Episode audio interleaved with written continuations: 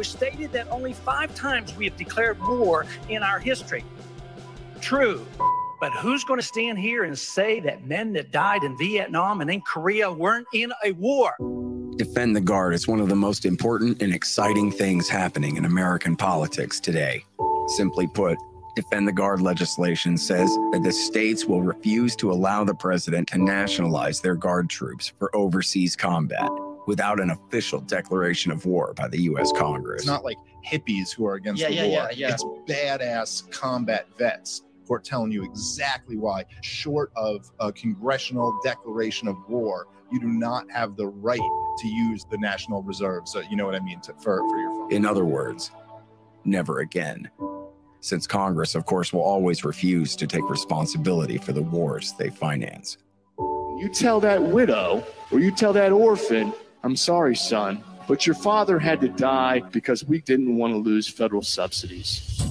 The PBS NewsHour came out and did a 15 minute segment on Defend the Guard last year. Everywhere they testify before state legislatures, the Pentagon races to send a two star general to try to intimidate the states into sticking with the status quo.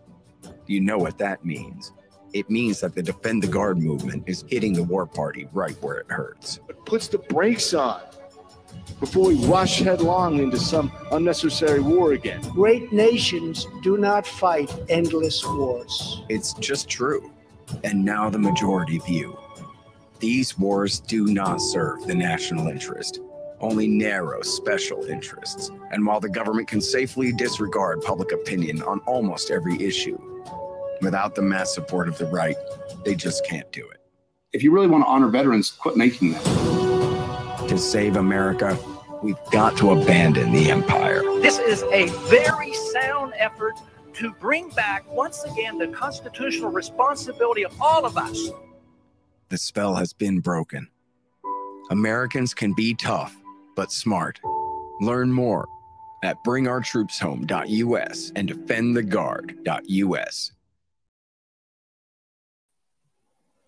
Hey everyone, and welcome to the Latina Libertarian with your host Olga Maria. Uh, just wanted to start with the Defend the Guard um, commercial. Uh, please help in uh, fighting and, and and and bringing our troops home. Uh, go to defendtheguard.us and see how you can help in your state. So tonight, joining me is Angela Harders. I met her at PorcFest. And as soon as we met and started talking, I knew that I had to have her uh, on my podcast because she has such an amazing story. And we're going to be talking about homeschooling and unschooling and public schooling and everything in between. And thank you for joining. And if you guys have any questions, please feel free to put them in the comments and I'll be more than happy to share them. So thank you, Angela, and welcome. Thank you for joining me. Thank you so much, Olga, for having me. I am so, so excited to be here with you. And thank you for uh, jumping on the super last minute. I was like, I haven't done a show in over a month, and I have to like start getting back. And I, I did really did want to have you back on, so I appreciate yeah. it. Um, but briefly, um, you wrote a book, and um, what's the name of your book? Tales of a Toxic Teacher: Exposing the Cycles of Abuse Within Our Schools. Incredible. So when you told me the story, my mouth was on the floor when you were talking about like how you came about this, like how you started to understand because you're you're a teacher. So you were teaching in public schools and it was like you had this revelation. So can you speak a little bit to that initial like what was the motivation like how this this journey for you started? Yeah, so I have been a teacher in the public school system for over 12 years. I've taught everything from kindergarten through 12th grade. I taught Spanish, ESOL, and special education. I've worked in some of the most wealthy districts in our country, and I've also worked in the poorest districts in our country. So I feel like I've really kind of gotten the gamut of what it looks like to work behind the scenes in a public school as a public school teacher. And during a lot of people often ask me, How did you know that there was a problem with public schools? And I often will tell them, I, I realized that there was a problem within the first five minutes of my first year teaching. And I often share a story about my, my very first year teaching. I was teaching in a low income school. and the bell rang all the students started flooding in immediately i realized that there was a problem because i only had 30 desks in my classroom and my class roster was showing 42 students even though i only had 30 desks and so right away i was like okay this is this is not going to work out very well i had many students that were sitting on the floor or standing in the back of my classroom and at the time, I was teaching in an inside classroom, which meant that we didn't have any windows at all. There was no air conditioning in the building. It was my own personal hell, as I affectionately like to call it. And um, at that time, there was a, a student who was sitting and he put his feet on the desk in front of him, and I had asked him to stop and um, you know if he could put move his feet down so that someone else could sit there. And he immediately proceeded to stand up kind of push the desk in my direction started screaming expletives at me who the f are you to tell me what to do b? You can't tell me what to do. And i was i mean he was towering over me. I was like 20 years old you know fresh out of college and this kid's you know towering over me and screaming curse words at me stuff i never would have done as a kid growing up. And um, i just i was shaking and i said i'm your teacher and he said f you you know and he's he picked up the desk threw it at me walked out of the classroom and i never saw him again until the last like, welcome to education yeah so that was my first five minutes being a teacher in the public school system and i was wow. like whoa what is going on here and uh, like I said, I didn't see him again until the very last day of school when he actually walked across the stage at graduation and they handed him a diploma, even though he never attended a single one of my classes. And what and class was that that you were teaching? That was Spanish one. It was a required class. He needed to pass my class in order to graduate. And when we got back to the school building, actually, I remember I was sitting next to a colleague of mine and I said, Hey, how is he? walking across the stage he never came to my class he was there literally not even five minutes and she just said, don't ask questions. It's better for us to just pass them on. That way they could be society's problem and we don't have to deal with them for another year. Wow. And when I when I got back to the school, I pulled up the grades and I had my paper copy in my hands and he had straight zeros all across the board. And then I logged in on the school computer and noticed that someone had gone in and changed all of my grades for him, gave him 60% and he passed. And so that was kind of my first inkling that something is drastically wrong. So here. hold on, like, and so are you okay with saying like what state that was? Yes, yeah. So I've been a teacher in Maryland. I live about 20 minutes away from the White House. So yeah, in the right outside of Washington D.C. So it's incredible to me that I mean, when I went to school, I went to I went to parochial school, granted, but public school wasn't any easier. I mean, I had friends that went to public school, so you know, but the idea that you would just get passed along, and I'm, you know, I'm older, so um, I don't know. Maybe I'm just thinking that it wasn't like that, but the idea that you would just get passed along is like when I was a kid was unfathomable, even when I was a young adult. And I was a teacher as well. I taught um, preschoolers for a few years. So it's different, but just the idea that it's okay to pass along kids just to get them out so they're society's problem.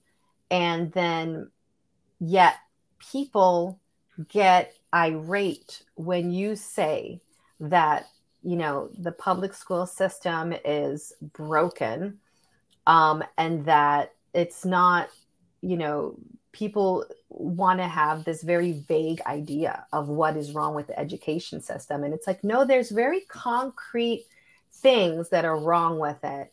Right. And one of them is the outcomes. So the example you're giving, um, which we would look at as the, the the school to prison pipeline. I mean, literally setting up this young person, right? I mean, goodness knows like what the whole background that led to the interaction on the first day, like what that was all about but then just you know and and him disappearing and then just kind of showing up and graduating. Um so just like all of that but then you know people are right when you say yeah there's something wrong. There's something wrong. You know the teachers unions have way too much control. Um, you know what's going on in the principals and the district and the supervisory unions and the school board and people are like no you know like you can't discuss it or you can't attack this system.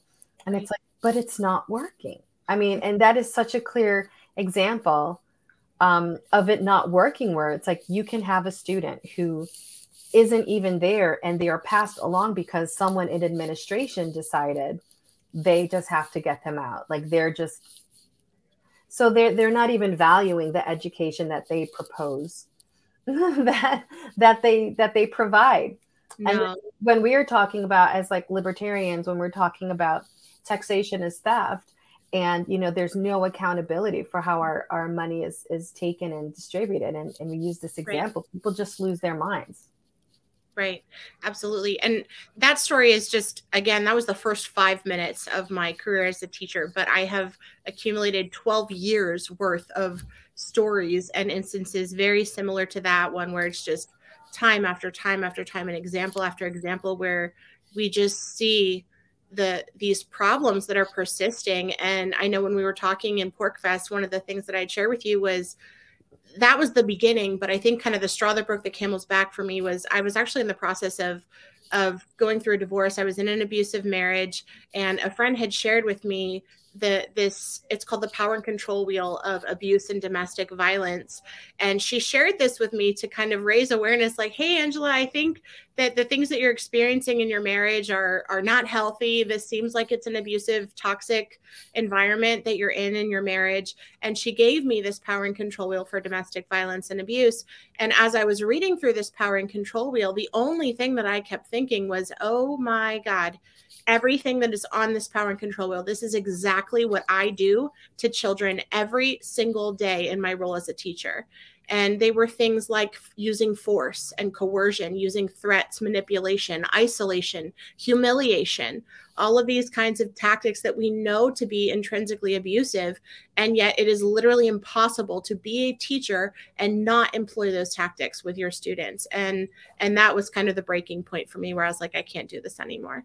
And can I ask you, are the techniques and skills that you are taught in teaching, um, do they include these tactics? Or is that when you get to school, when you get to an institution, that it's like this is what other teachers are doing or like is it an unspoken thing or is it something that's actually built into how teachers are trained? That's a great question. It actually is both. So a lot of a lot of the abuse that we see is kind of the behind the scenes where people aren't really realizing it. Um, there are things that are maybe as simple as you know using a behavior chart. A lot of that was in our training right? Like they were like if you want to control and manage your classroom you have to use a behavior chart or use some other form of basically it's like public humiliation you know to be able to get and coerce these kids to do what you want them to do and but even on the on the most basic level of what it means to be a teacher we my job as a teacher is to force children to do things that they don't want to do because i'm expected to teach a curriculum. I'm expected to say i'm going to tell you what you need to learn when you need to learn it how you need to learn it. You don't have any say in in what you're learning why you're learning it how you're learning it the order you you have no say in any of it.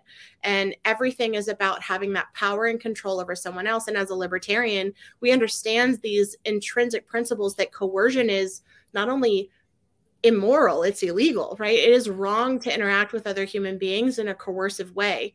And yet we do that all day every day with kids in schools. We try to coerce them and manipulate them into doing useless tasks all day every day in school and we try to force them to learn things that they don't care about that they don't have any relevance for in their actual life and to be honest things they're never going to use again. But angela if those things aren't done then how are children supposed to learn to be productive citizens? Great question. Um, so we think and again i think this really comes to the heart of the discussion is really understanding how is it that human beings actually learn do we learn best when someone is forcing and coercing us and telling us what we have to learn? Or do we learn best when we are driven by our own unique passions and interests?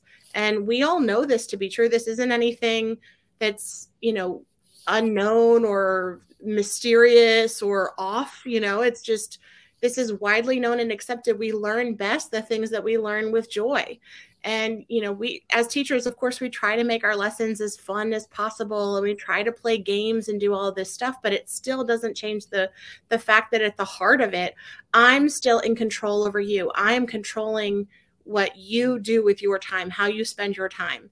And i think that the answer to force is freedom. And so by giving our children educational freedom they learn the things that they love when they need it and they learn with joy and they learn it well. That's beautiful. The answer to force is freedom. Um, so after you had this revelation, um, what happened? Like, okay, so you kind of going through this process, right? Like you're getting a divorce, you're realizing you make this connection with this book that's written about you know being in an abusive toxic relationship and you make this connection like this is a, literally our educational system um, so then you write this book so tell us about the book. First of all what's the name of the book again? I'm going to write this it's down tales of a toxic teacher exposing the cycles of abuse within our schools. So as i was in the process of learning about abusive and coercive relationships COVID happened. so it's kind of this oh. perfect storm of of seeing the impact of power and control. So the power and control wheel, it literally has power and control at the center. And they talk about how every single abusive relationship has power and control at the center of that relationship. So there has to be some element of power and control. And this is exactly what we saw with COVID. And it was like red flags for me everywhere. I mean, I just was seeing this is this is absolutely the government attempting to take power and control over us as human beings. And if they're trying to do that, it's going to result in abusive tactics. And that's exactly what we saw. We saw mandates where they were, again, forcing and coercing us. They were humiliating people that didn't comply. They were isolating us from one another. You know, all, again, manipulating, isolating, humiliating, all of these abusive tactics again where it's like on full display. So i'm experiencing this in my marriage and now i'm experiencing it at school and again i'm experiencing this just as a human being in the world that's dealing with covid and and witnessing all of this abuse happening right before my eyes. And so yeah so that was that was kind of what inspired that. I took a pretty hard stance. Again are we allowed to say the v word on here? I don't know what's oh with the vaccine. No. Yeah, I guess so. Vaccine, vaccine. Okay, I don't know if you're. Yeah. I don't know I if we're on, on, YouTube and we're not allowed to say that. I mean, it is, and I've had things taken down, but then I fought it and had things put back up because this, you know, so much information at this point has come out. Yeah. But so okay, yeah, well, we can be, we the, can be, yeah, yeah. um, because I would like for this to not be taken down. Right. But yeah, so I I really took a a hard and fast stance against all forms of again force and coercion by our government against us and for me that looked like opposing adamantly um, mandates for this thing and this thing mm-hmm. and so yeah that actually is what ended up costing me my job um, and yeah so wow. i left the public school system and published this book that I had started writing many years ago, but that was the kick in the pants that I needed to say it's it's time. It's time for people to be aware because we can't address the problems of an abusive relationship until we can actually identify what are these aspects that make up an abusive relationship because it's one of those things once you see it, you can't unsee it and and it's just yeah, it's it's so pervasive. It's in every area of our society and this is what what I think you know the Libertarian Party stands for is is walking in freedom and and not being subject to force and coercion. And I think it's really brave that you stepped away, right? I mean, I think education, I mean, I was raised to look at teachers, you know, as just a, a, noble, and I think it is. I think a lot of folks get into education from a noble place. It's like it's a noble profession, like being a firefighter or a paramedic.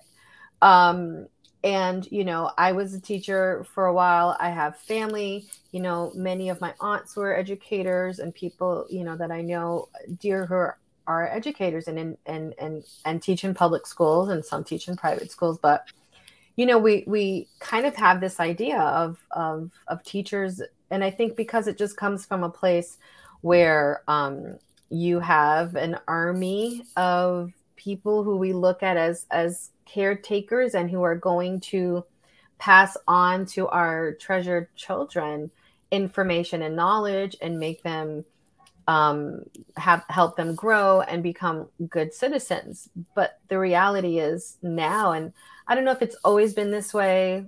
Um, I don't think so, but you know, certainly now there's a lot.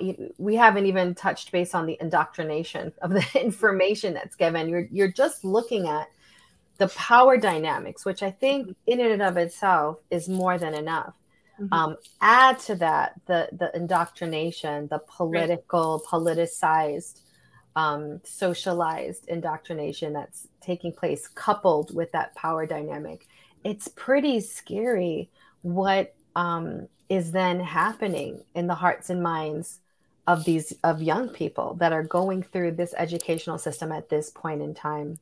With that, um, one of the things you shared with me is that um, you were able to get um, Larken Rose wrote the intro for your book. He did. He did. How did that happen? So Larken Rose, for folks who don't know, he's a a noted anarchist. He's a filmmaker. He's a writer, um, and he's just he's just well known in in in the circles of you know anarchist political thought and libertarian you know libertarian movement, liberty movement, things like that. So how did that come about? Yeah, so I had actually I I was introduced to the ideas of voluntarism or anarchism. Um, I was introduced to it through the word voluntarism. I wasn't aware. Uh, mm-hmm. Uh, you know, the, the, word anarchism felt very scary to me yeah. when I was first hearing about these ideas. And I was introduced to that by David Rodriguez, and he had recommended a Facebook group for me. And I had posted a comment in there, you know, asking like, how exactly does this work?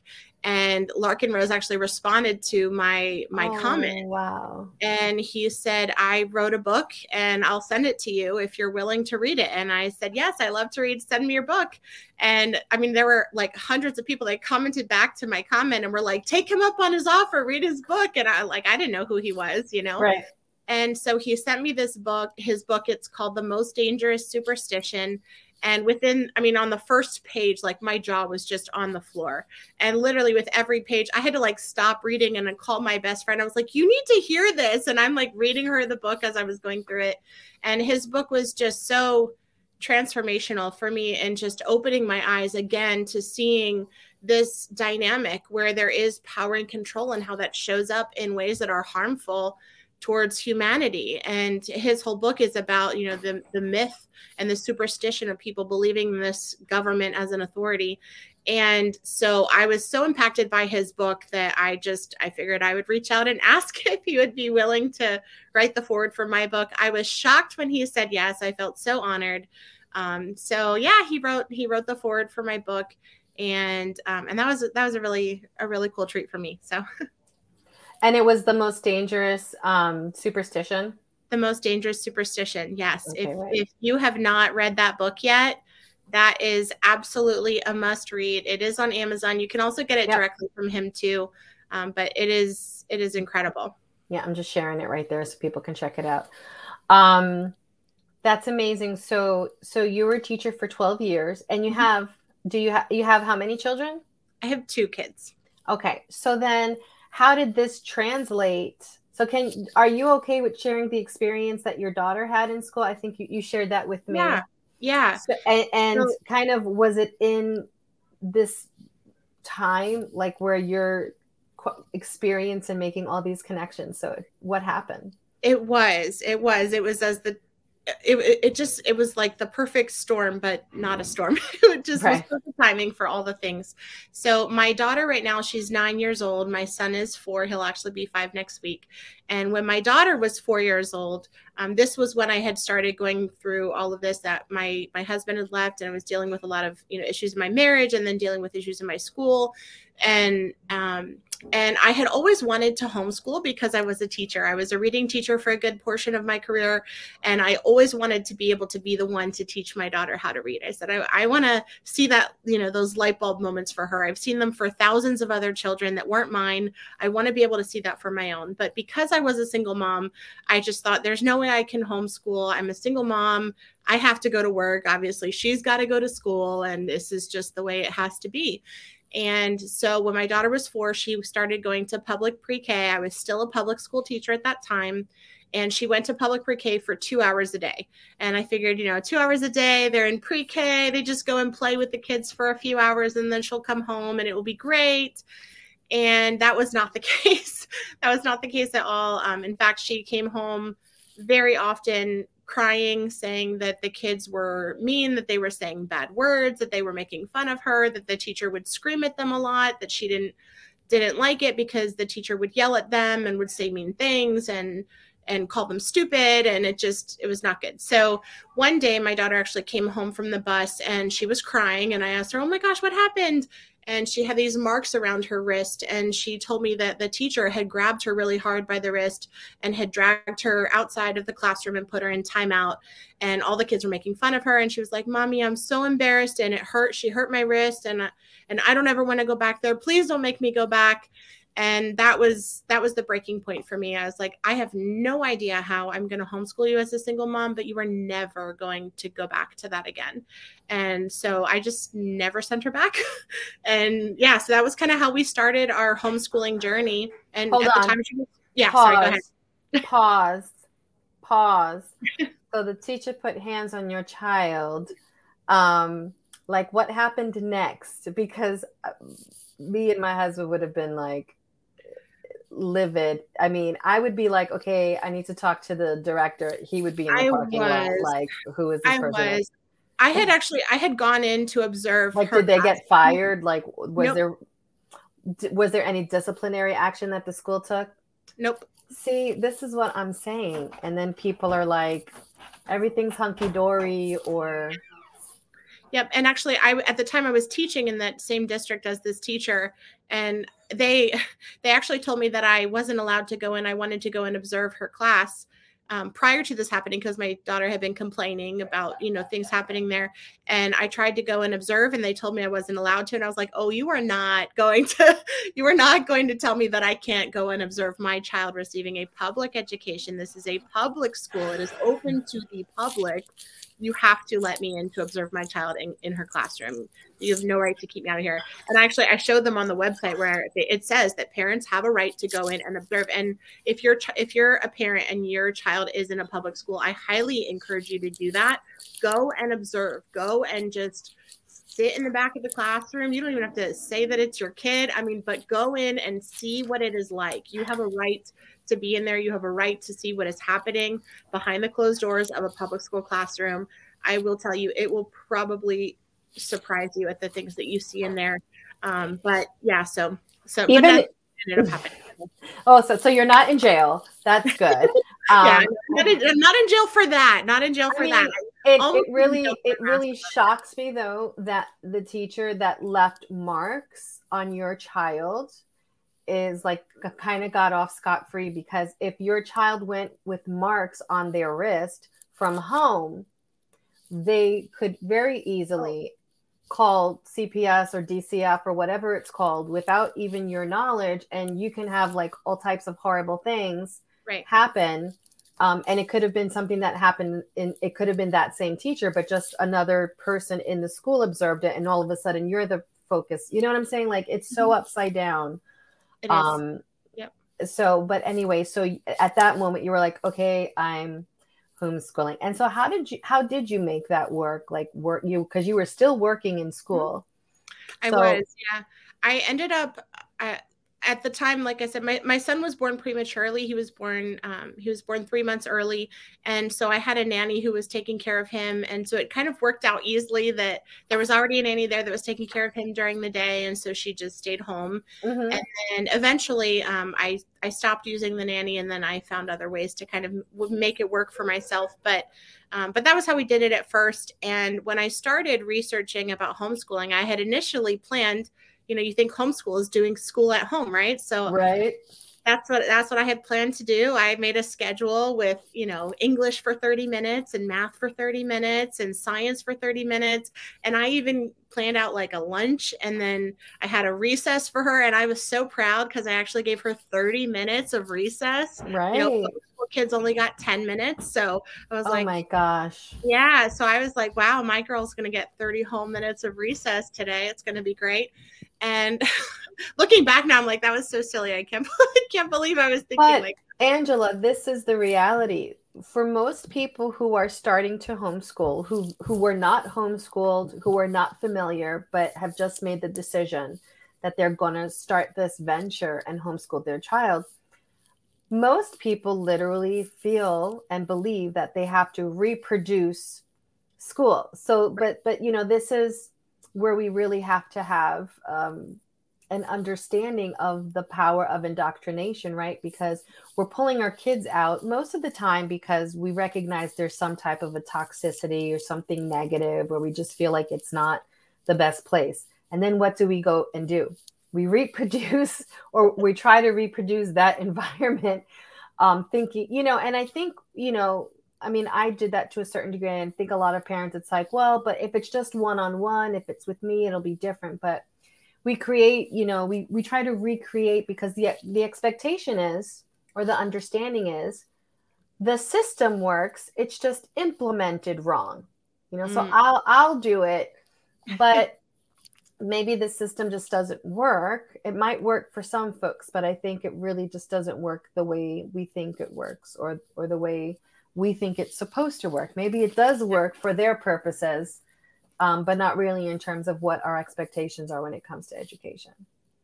I mean, it absolutely works as far as producing, you know, obedient, docile, submissive slaves. That that's a great thing that it works for when you can have a bunch of children and teach them to sit down and shut up and follow rules and don't question authority. It's a great a great formula for creating submissive slaves, right? Um, but I'm not interested in creating a submissive slave. I'm interested in creating a, you know cultivating uh, the powerhouse of a human being that god has entrusted me to raise and to care for and to have her you know and my son just be all that they can be in this life and and that's not going to come again through force or coercion. And so when i when i had started that was what i had planned to do was you know doing the school at home. And i'd asked in a unschooling group on or sorry i asked in a in a homeschooling group on facebook i said if you had any advice for a new homeschooling mom what would you say? And i got hundreds of replies but one reply in particular was two words. And the lady said research unschooling. And that was all that she said. Those wow. two words and I had no idea at the time how those two words would completely change my life, change my family, change my future. And uh, I don't even know who it was, but I am eternally grateful to that lady. So if you're listening and that was you and you put wrote those two words if on you're one of those people that just will you know put so I do that when it comes to like homeschooling or like when it comes to like certain topics. Like I'm not really engaged in the group, but I'll just put research this or yep. you know look up that yeah. because that's have I've also had the experience like where you'll it'll and, and again you don't remember this person. It was just like something ra- seemingly random. Mm-hmm. but I don't think it's really random but it's just then it opens up doors right? Yeah. And so yeah so if you're that type of person like keep doing that. Like just you know put that one comment. Look up this you know just that helpful thing. Because yeah. sometimes that's exactly what opens a whole new door for someone that's so true. um that's life changing mm-hmm. So, what is unschooling? Yes. So, unschooling is actually a term that was coined by a man named John Holt in like the 1970s. And to be honest, I hate the term. I hate the term unschooling, which is actually why I refer to myself as the peaceful world schooler as okay. opposed to unschooling. So if you find me on any social media, my my handle for all my social media stuff is peaceful world schooler, and that's because the the philosophy comes from the idea that all of life is learning and all learning is valuable and that we are able to learn everything that we need without school without the force and coercion elements that are in school and we can absolutely learn with with freedom and with joy. And so yeah so that's that's what we do. I started it started out for me as an experiment. When i first started researching and i was like this is crazy. Kids can't learn without a teacher. They can't learn without a curriculum. They can't learn without tests and quizzes to make sure that they're actually learning. Mm-hmm. and um, and so I just, I was like, I'm going to give it a try for one year and we'll see how it goes. And like I said, at the time my daughter was four, she just turned five. And I was like, can my daughter really learn how to read if I never teach her? And so that was kind of my my experiment. I was experimenting on my kids for a year. At a safe age, okay, she's four, she'll be five. If it doesn't work, I, st- I still have you know five to six, and that and was so that was my thought. I was like, it's kindergarten. How bad could I ruin her? You know, she knows so, her colors. what kinds of activities did you do though? So that first, or, or like, what did it look like? Like, because I think a lot of people have a misconception. I think people who are um, who want to, you know, teach their own children. Some folks um, they don't understand it. Folks who are not homeschoolers at all, or they don't understand homeschooling or anything like that, they hear that word and they just imagine, oh, you just plop your kid in front of the TV all day and you do nothing. So what what what does the a day look like? And it looks different for everyone, but just share with us it does, yeah. Well, again, the philosophy comes from this idea that we learn best the things that we learn with joy. So it really is very child led, child driven. Our children are in the driver's seat of their own education. And then I, as the parent, am supporting them in pursuing their passions and their interests. Um, for that first year in particular, I was very intentional because I was I wanted to see if unschooling really worked. I wanted to see if it was possible for kids to learn things without a teacher. And so I intentionally did not do any of the things that I normally would have done as a teacher because I wanted to see can she teach herself how to read? You know, I was reading all these stories and, and comments and listening to podcasts of unschoolers all over the world saying, yeah, my kid taught themselves how to read, you know, in their own time, in their own way, in their own pace without ever doing a phonics lesson without ever taking an english class without ever having any, any kind of explicit teaching on this stuff. And i was like there's no way you know? Um, but sure enough, I can say, you know, now um, on the other end of it, my my daughter absolutely did. She taught herself how to read in that one year, and and I just very was in, I was very intentional to observe her that year. Um, my commitment that first year was rather than viewing myself as the teacher of my child, I'm going to intentionally and purposefully view myself as the student of my child. So I'm mm. going to get to know her as much as I can. I'm going to observe her to see what is she naturally you know drawn to? How does she like to spend her free time? What is she naturally engaged in? How does she like to learn? You know there are many ways to learn things. My daughter loves to learn by watching videos. Uh, she's really into like learning by watching videos on youtube. She also is very hands on as well so she likes to do stuff and experiment for herself and so, yeah, we did a lot of that. And then uh, again, the other big argument is like, oh, if you're homeschooled, oh, what a cute cat. but like, if you're homeschooled, that you're at home all the time. And that was the other reason why I'm like, I don't like to call us homeschoolers or yeah. unschoolers because we are almost never at home.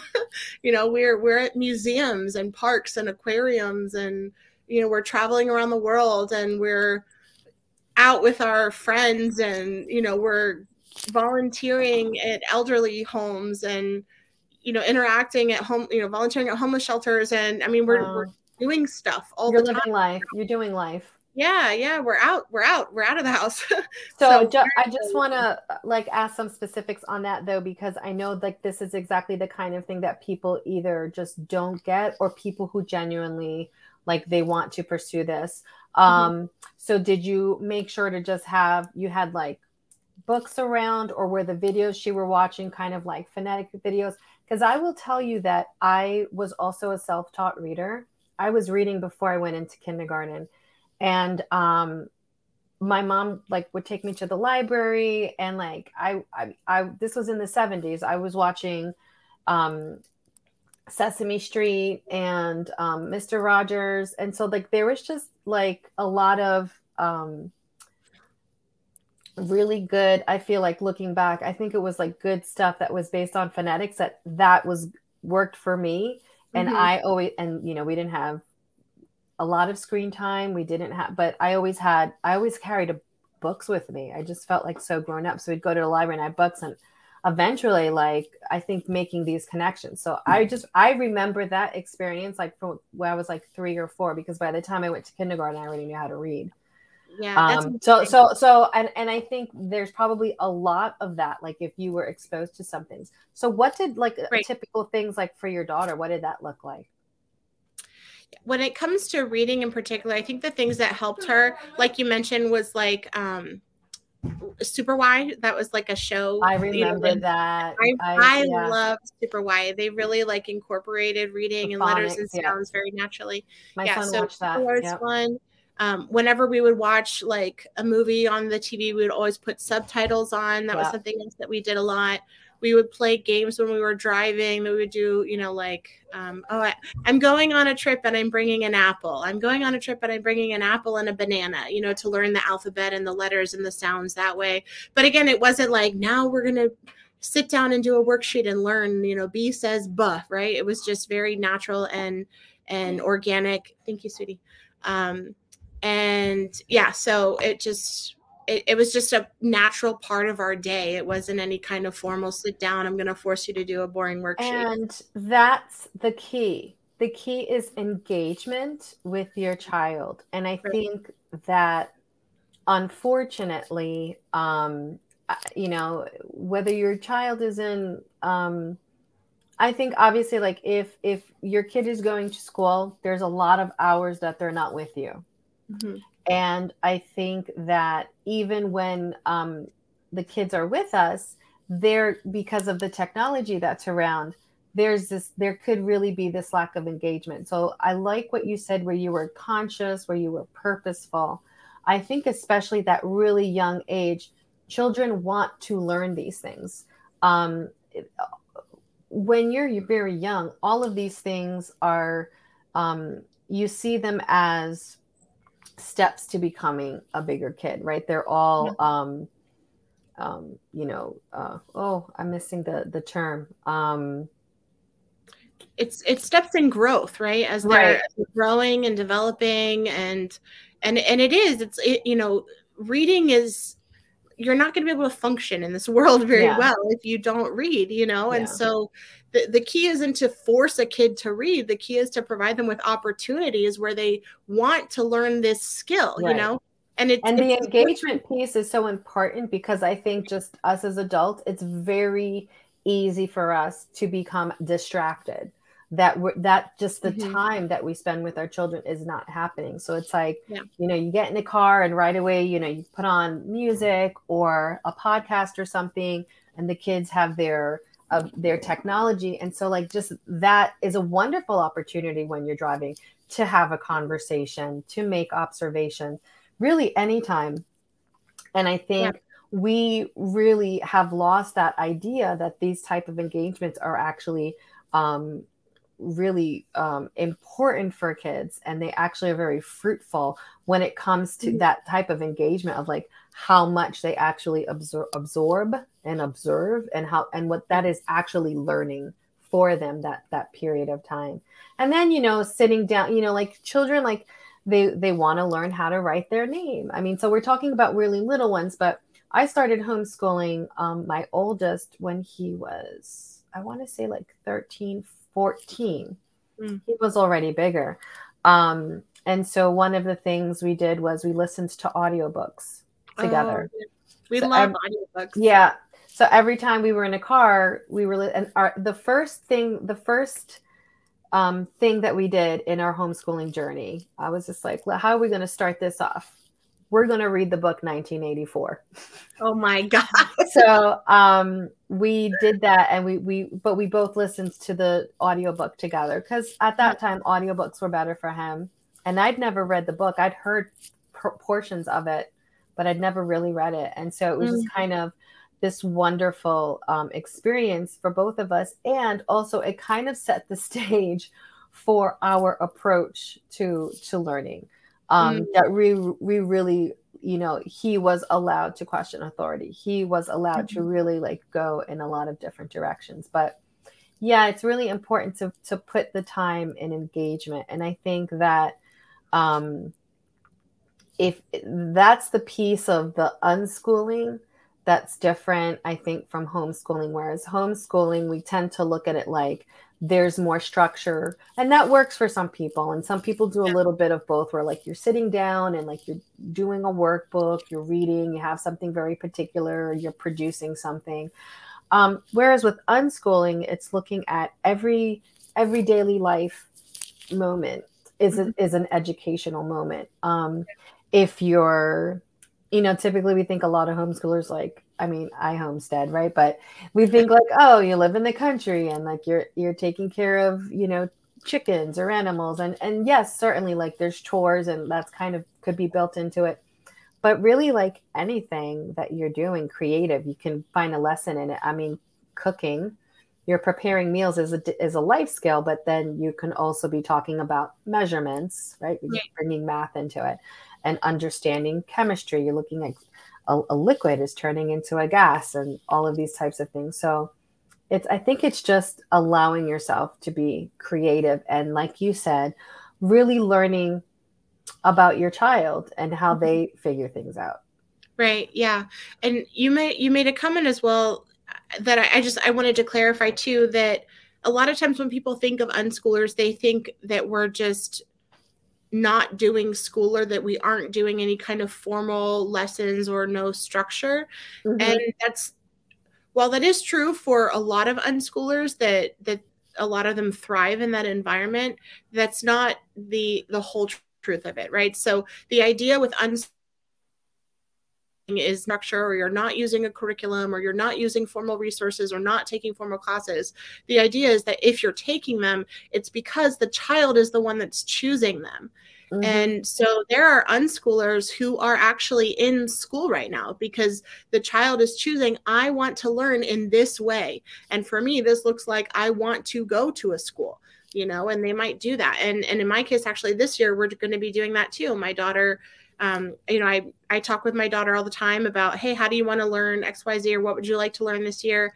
And this year, she said that she wanted. We actually it was a couple weeks ago. We were watching a video about these kids in in India and Russia, and they were doing like mental math, but they were adding and subtracting like three digit numbers and it was like 20 numbers and they were just doing it like this and i was like how the heck like i have a master's degree and i can't do that Right. you know and so my daughter was like, that's really cool. I want to learn how to do that. So I registered her for a formal class on that, you know? oh cool So, so she is taking a formal class for, for math this year.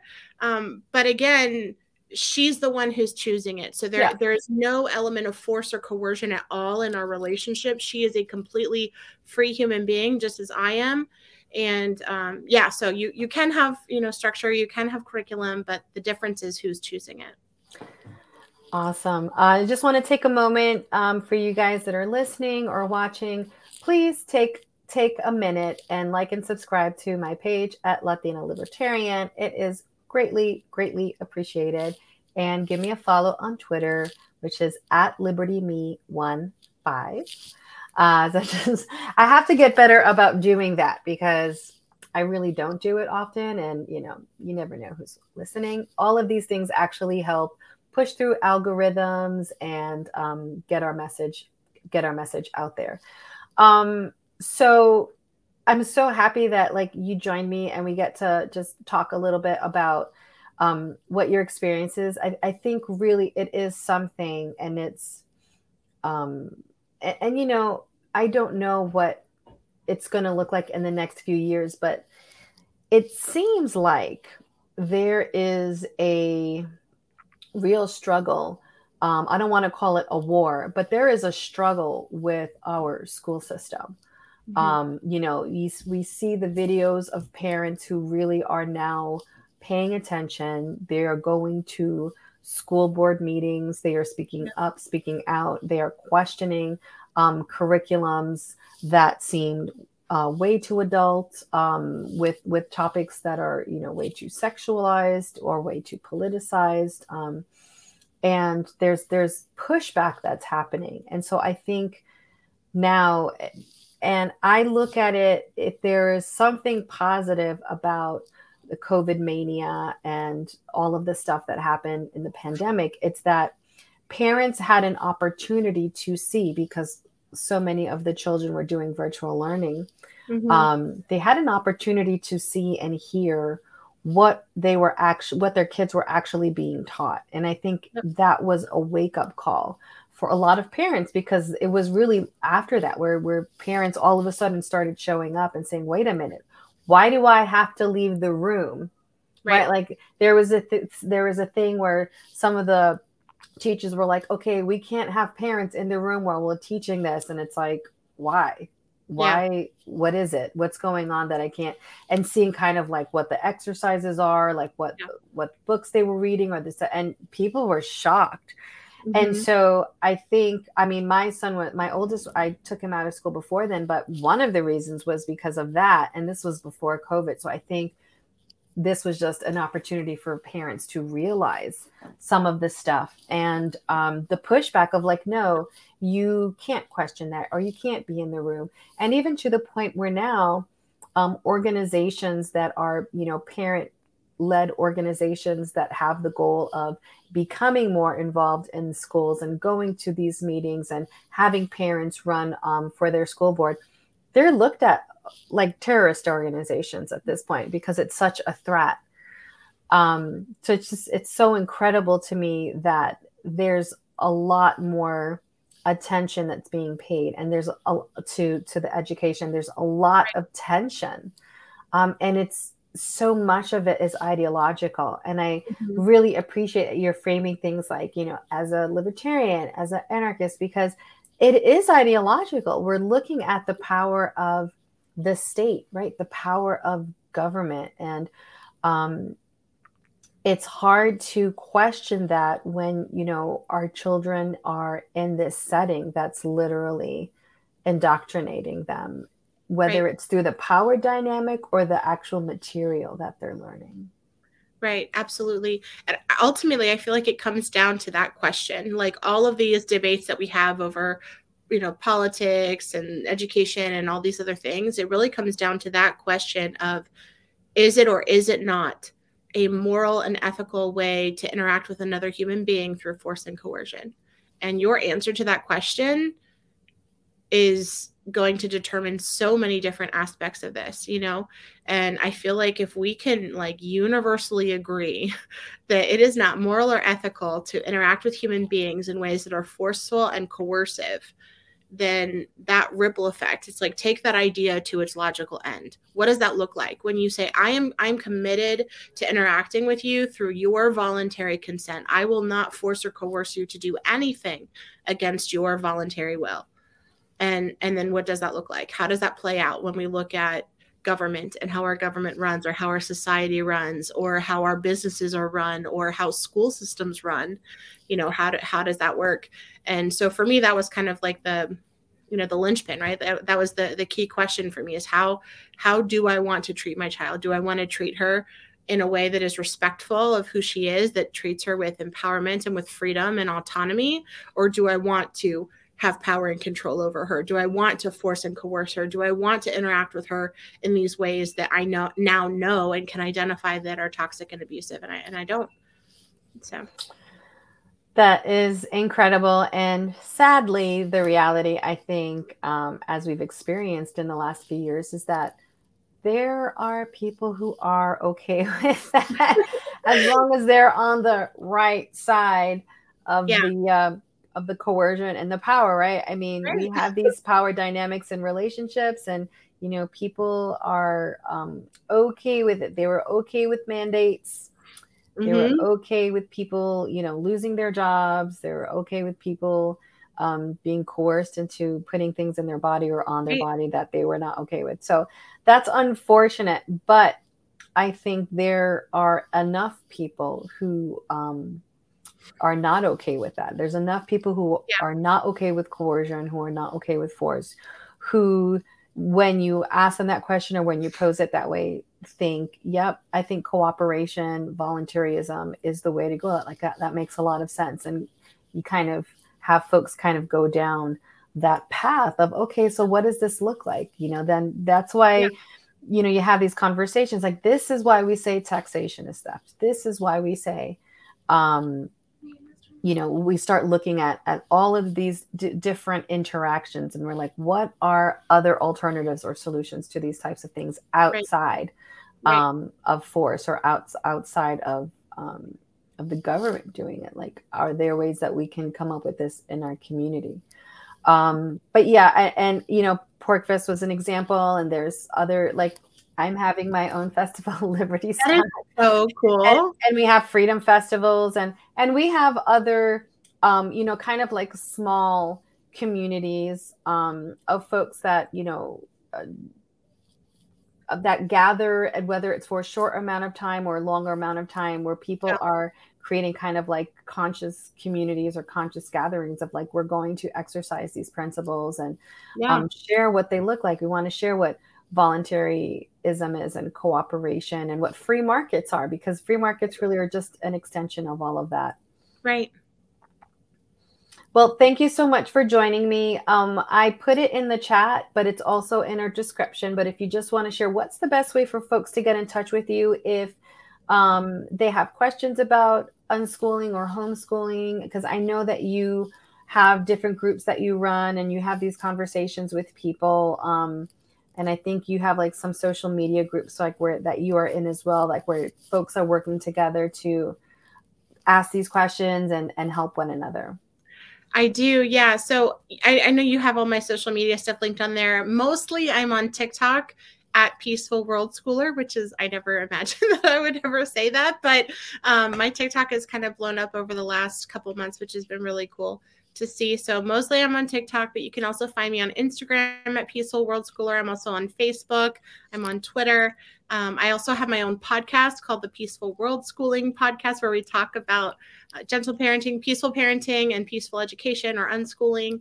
And um, if you're curious about homeschooling or unschooling, I do offer free live Q and A's every month. I do them in Espanol um, on the second Wednesday of every month, and I do them in English on the last Wednesday of every month at 8 p.m. Eastern Standard Time. And you can register for that on my website um, or you can click on any of my links in, in my social media. So I'd love to see you at one of those. And um, and actually another big thing that kind of is starting this year, I actually started a my very own private school for unschoolers. Nice. And so if you are interested in learning more about that, it's called Pax Academy. So we provide families with the legal covering of a private school with the freedom of unschooling so that your kids can get an accredited transcript and a diploma from a registered private school and um, yeah so and you can unschool to so your is that is that for just one state or is that anywhere? That is for all 50 states. Yep students awesome. children in all 50 states and almost every country are able to register and enroll in pax academy now. Awesome. So all right so opening be, this fall. Awesome i'm going to contact you about that. I'm interested in that. I think that's wonderful. awesome. Thanks. Well, Angela, thank you so much for joining me. I had a blast speaking with you when we met at PorcFest. I, I we just had such a great connection, and your story yes. is really wonderful and inspiring. And I love all the work that you are doing. Um, guys, yeah, take a moment, go to Peaceful World Schooler when you can uh, on Twitter. Do you have a YouTube channel? Oh, I do. I have a YouTube channel. Okay. Also. I think you said that, and I know it's linked. So go and give Angela a like and follow. If you haven't already, go to Latina Libertarian. But thank you so much. Guys, I am producing Liberty Stock. It is Vermont's premier freedom festival and benefit. Uh, Vermont recently had some really catastrophic rains that um, that you know for like two weeks it was nonstop rain, and then we had some torrential rain that caused some serious flooding. Mm-hmm. Um, in my area and throughout the state. So, uh, Liberty Stock Freedom Festival is also a benefit. It's going to be benefiting a local clinic in my area. So, you can go to libertystock.org. It's Labor Day weekend, Saturday, September 2nd into the 3rd. There's going to be music, Canifest, camping. Uh, there's going to be uh, panel discussions on medical freedom, holistic healing, on uh, legislative activism, which includes homeschooling. We have a new homeschooling bill that passed in Vermont, and also talking about food rights and activism, and basically um, kind of just gathering and practicing our principles of volunteerism. Um, in a fun environment, and there's a free market expo with local vendors and artisans selling a little bit of everything, all the good stuff. So I uh, hope to see you there. Check it out. Uh, Angela, again, thank you. I appreciate and thank you everyone who is watching or listening. Like I said, when you get a chance, like and subscribe. But I appreciate all of you and uh, thank you for helping me have these uh, free conversations because we need to keep we need to keep doing them and share our ideas. All right, so hang out there and uh, see you guys soon.